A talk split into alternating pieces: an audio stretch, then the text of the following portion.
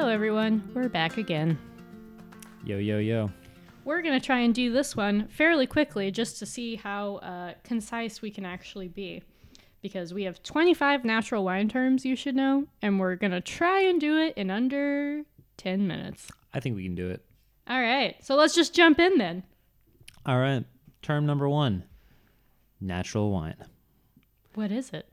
So, presumably, you guys probably know what natural wine is, but um, generally speaking, and there's a lot of different ways you can define it, natural wine is wine that's farmed, you know, organically, so biodynamically, uh, not irrigating, etc., um, and is made without adding or removing. So, pesticide free, additive free, low or no sulfite, and uh, minimal filtration also known as raw wine, lo- lo-fi wine. Every few months there's a new word that people are using for it. So, number 1, natural wine. Building off of that, number 2 is zero zero, and you'll see that written in a couple different ways. They might write it out, it might just be two zeros, and it literally just means exactly what Nick said, which is that nothing added, nothing taken out. So if someone says, "Is this wine zero zero?" the expectation would be that they didn't add sulfites, they didn't take out all the yeast. It'll be likely like have sediment in it. That's your zero zero wine. That's probably one of the strictest ways that you can define natural wine, kind Yeah. of under that umbrella. Uh, number three is native yeast. So for us, this is probably one of the most important things that we're looking for when we're uh, thinking about natural wine. So rather than inoculate or inoculate yeast to kind of start fermentation manually, uh, what you're doing is you're letting the yeast that are you know from the vineyard uh, in the cellar. Honestly, it sounds gross, but like on the people that are making the wine, um, you're letting that yeast kind of float around, come in contact with the wine, start eating the sugar, and turn into alcohol. Yeah, and that actually goes really well with uh, the next one, which is spontaneous fermentation. So you need to have you yeah you need to have native yeasts uh, and spontaneous fermentation for us to consider a natural wine. So what Nick just described is the fermentation process. You don't make it hot and cold to start and stop the process. You instead just let the yeast do what it wants to do, and over time it's going to decide today's the day I ferment, and that's when it ferments. Number five, we have volatile acidity, which is VA. Um, VA is something that you'll see thrown around quite a bit in natural wine because it does happen, I guess, more often than in a conventional wine. Yeah. It's kind of like this uh, nail polish remover vinegary taste, um, and if it if there's too much of it, it can become overbearing and is not pleasant. You know, a little bit can definitely blow off, or you know, people might even be looking for that. Um, obviously, like people love acid in wine generally, um, but if it's too much, it's too much, and that would be uh, where you're th- getting that VA volatile acidity note. All right, now let's talk about three different farming styles. Number one, organic. Organic uh, does have a certification body. You can see if it's USDA, EU organic, etc. What that basically means is that it is not using any uh, conventionally made fertilizers, any additives. You can use additives, but they would be uh, only if they're organically made. And the difference between that and the next one, which is biodynamic farming, is that organic farming, uh, not everything needs to come from the vineyard. You don't need to take your fertilizer from your cows or from whatever is local. You can actually, you know, buy organic uh, farming materials and use those. Versus in biodynamics, the goal is to have a completely self sustaining organism where everything that you're doing on the farm is coming from the farm or local to the area um, for your sprays and soil supplements, and it's all completely natural within its ecosystem. Right, and that's kind of the uh, like the Demeter Demitar certification is a certified biodynamic, um, created by a guy in the early 1900s, I think, or maybe older than that. I think late 1800s, Rudolf Steiner. Exactly. Interesting dude. Not the greatest dude, but he did do a couple cool things. Yeah. Um, the next one is dry farming. So dry farming is a pretty easy one. Uh, it's basically just vines that aren't irrigated, so they rely on rain or, in a lot of cases, not a lot of rain um, to grow their grapes. And what happens then is that a lot of people think that because you're not watering them, um, the grapes aren't taking on as much water, and thus they're you might have smaller clusters. Uh, they might be a little bit more intensely flavored, um, and overall, you know, it's better for the environment if you're not constantly using a valuable natural resource like water. Yeah, we're pro dry farming, and we expect all of our vineyards to be dry farmed. Next one is mouse or mousiness. So this one's another one like VA that you do find more often in uh, natural wines than in conventional, and you have experienced it in the past if you have felt the following.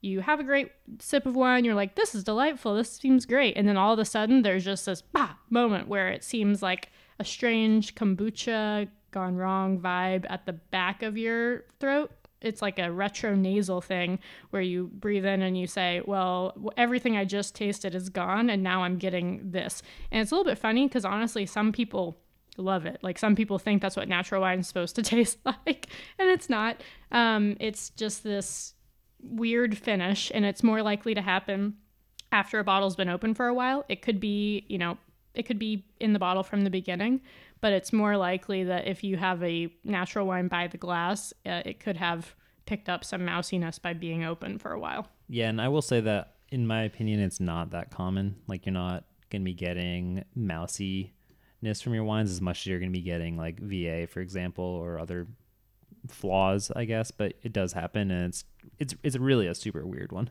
Yeah. Um, after that, we're gonna be starting to talk about filtration. Um, so number 10 is unfiltered.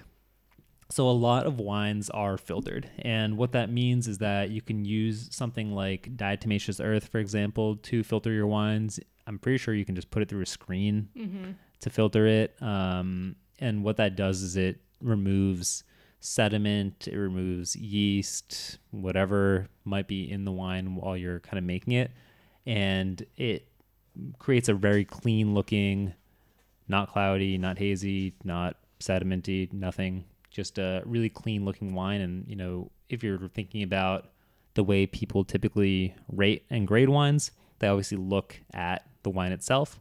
And traditionally, sediment would be considered a flaw. So it's like a way to remove what's traditionally considered a flaw, but also people think that it can affect the wine's flavor profile. Yeah, and I would say that it affects it positively because it allows the wine to continue developing.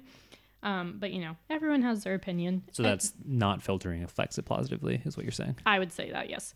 And then the other type is fining. So there's unfiltered and then there's unfined wine. And uh, fining is a good uh, segue into the next one. I'm actually going to talk about fining wine and vegan wine at the same time because they're fairly relevant to each other.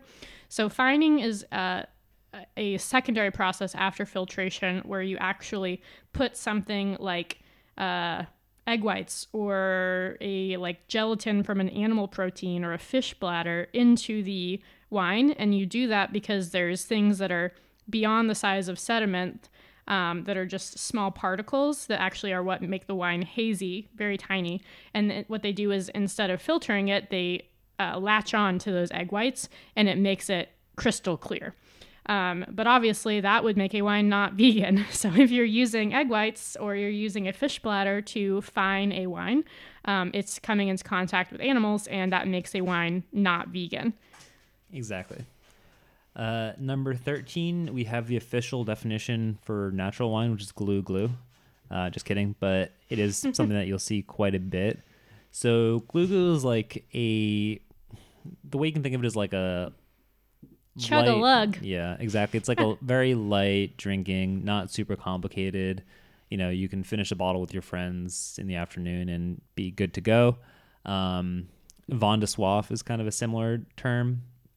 Um, you know, a lot of people think that a natural wine has to be glou glou, and that's definitely not the case. Um, but it is a style that you'll see it quite a bit, right? Super simple, uncomplicated, light drinking, served chilled. Drink this wine now. Yum, yum. Next one, number 14, um, Pet Nat or Pétillant Naturel, which is a sparkling wine that is very commonly associated with natural winemaking because uh, it differs from champagne in that they just put the bottle or sorry, put the wine in the bottle before it finishes fermenting. And what that happens is it creates carbon dioxide in the bottle, which allows it to be bubbly. Um, and it's delicious. And you can either find it pre disgorged, that's most common. You're not going to worry about a ton of sediment at the end. But every once in a while, you'll find one that has a ton of sediment. And there's a really fun way that you can disgorge it to get that sediment out. And uh, we'll link in a video to how you can do that. Careful if you're trying to do that at home. Yeah, be careful. You're uh, watch your eyes. Um, so 15 is Col Fondo. Yeah, Col Fondo it is a really quick one. Basically, it's a hazy prosecco. So it's a prosecco wine made like prosecco, but they uh, don't actually uh, disgorge it, so it ends up having sediment and some haze to it. 15 is a style of wine that we're very into. If you're not familiar with orange or skin contact or amber wine or want to just want to learn more about it, we do have a full podcast on it. Uh, but really simply, it's just a white wine that's been macerated on its skins for any length of time, you know, up to from a couple hours up to a couple months. Uh, that creates kind of like a amber orange hue to the wine, gives a little bit more tannin, a little bit more body, and uh, a little bit more of like an intense flavor profile. In keeping with the orange wine, um, skin contact, that is also what you could call it. Skin contact white wine. Doesn't quite roll off the tongue like orange, thus, that's why it kind of gets orange or amber as its name. Um, but for all of you that are going to natural wine bars and saying, I would like a skin contact, just note that uh, you'd want to make sure you say that it's a white wine uh, Hmm. and get Anyone orange. that gives you a skin contact red, that would be hilarious. I Because- hope someone does that.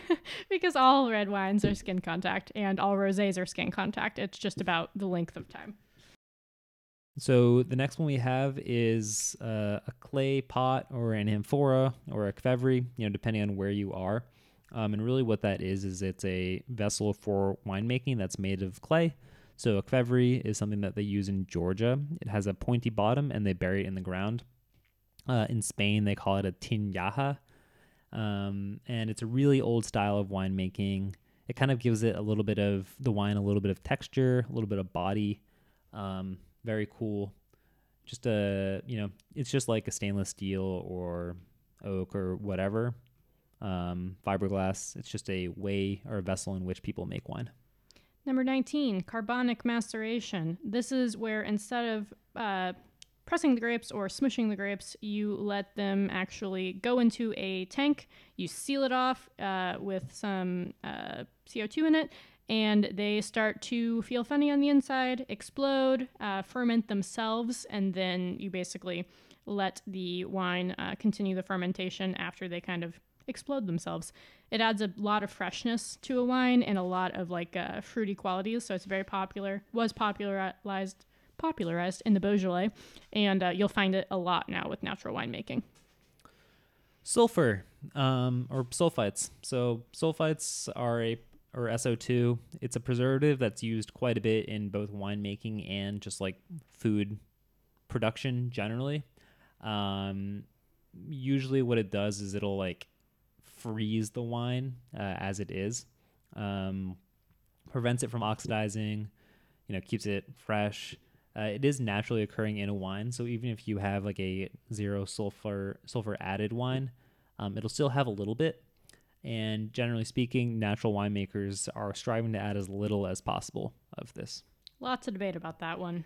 Um, next one, whole cluster. Whole cluster just means they use the entire bunch of grapes when they were pressing or when they were going through any part of the process. So that means that it's going to have a little bit of extra tannin in it, likely because uh, the stems have their own tannins that are extracted. So if you hear someone say, "Oh, this was whole cluster carbonic," that means that the entire uh, stem and grapes were used, and it went through fermentation in contact with all those things. Uh, the next one we have is Brutal. So Brutal, Brutal. yeah, exclamation point, exclamation point, exclamation point. Um, what that is is like a, it's like a cult label or cult like thing that you know a winemaker will put on a label that is maybe like a more experimental wine, uh, maybe something that they're not producing like you know year after year, just something that they're putting out. Um, it's always going to be zero zero, uh, and usually it has like a Grim Reaper uh, you know Grim Reaper is like killing sulfur. Um, and it's like a really minimal intervention, kind of like culty style of winemaking that a lot of winemakers just put out a brutal, gets bought, and then they never hear from them again. Yeah, expect it to be uh, different from the norm when you try one. For sure. Next one is sediment. So, sediment is that stuff that you see floating around at the bottom of your wine. Um, it is normally just a mixture of yeasts and uh, small particles of the grape and or the grape seeds. And it's not going to hurt you. It doesn't really taste like anything. I don't really recommend that you drink it, but if you do, it's okay. And y- I think that it's great to have it in the wine, like we talked about with unfiltered. Um, it is something that can stay there and allow the wine to evolve over time. So we're pro sediment. If it has sediment, cool.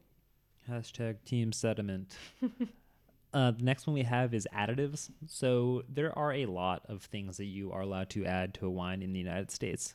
Over a hundred. Yeah, over a hundred. So just a couple, like obviously sulfur, um, but then also like you know mega purple to give it color, oak chips to give it like an oaky taste without actually putting it in oak, Boo. anti-foaming agents, Boo.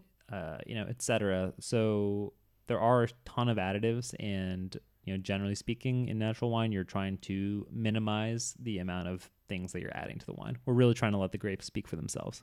And the thing is, with wine, you don't have uh, ingredients on the back. So if they put mega purple in it, you'll never know. That's why we like natural wine. Exactly.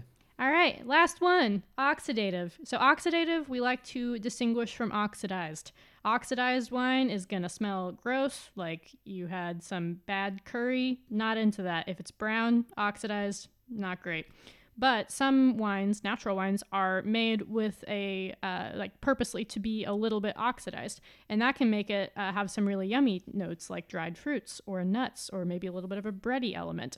So oxidized wine, cool. Little bit of color added, yummy nuttiness, probably on purpose, probably supposed to be there, and can add some really nice complexity to the wine. Brown curry, bad. Throw that out. exactly. We did it. I don't know if it was 10 minutes, but I think that was a pretty quick list. Yeah, we had a couple technical issues in that one that hopefully you don't won't have even picked up on. Uh, but yeah, so that's 25 wine terms slash natural wine terms that uh, you might hear of that now hopefully you know a little bit about. You can go to your natural wine bar, and next time they say this was a whole cluster, uh, spontaneous fermentation, Oh, we didn't do. Do we carbonic do malolactic? maceration. No, we didn't put mallow on here. One more. Go. Malolactic fermentation. It takes malic acid and turns it into lactic acid. It basically gives a wine creaminess. It is um, uh, what gives, you know, like muscadet that creamy quality to it. It's literally lactic, like milk. And it helps stabilize the wine. Um, sometimes they do this thing called batonnage where they mix the yeasts in with the wine and it basically creates um, an added complexity to the wine of mallow acid. No, sorry, lactic acid. Bonus. Bonus one. Now you can go to your natural wine bar and understand how they're describing your wine to you and ask really great questions. Was it fined? Was it filtered? Was it whole cluster? Was it semi carbonic? Look at you now. Just don't be too annoying. True. Thanks, everyone. Bye, guys.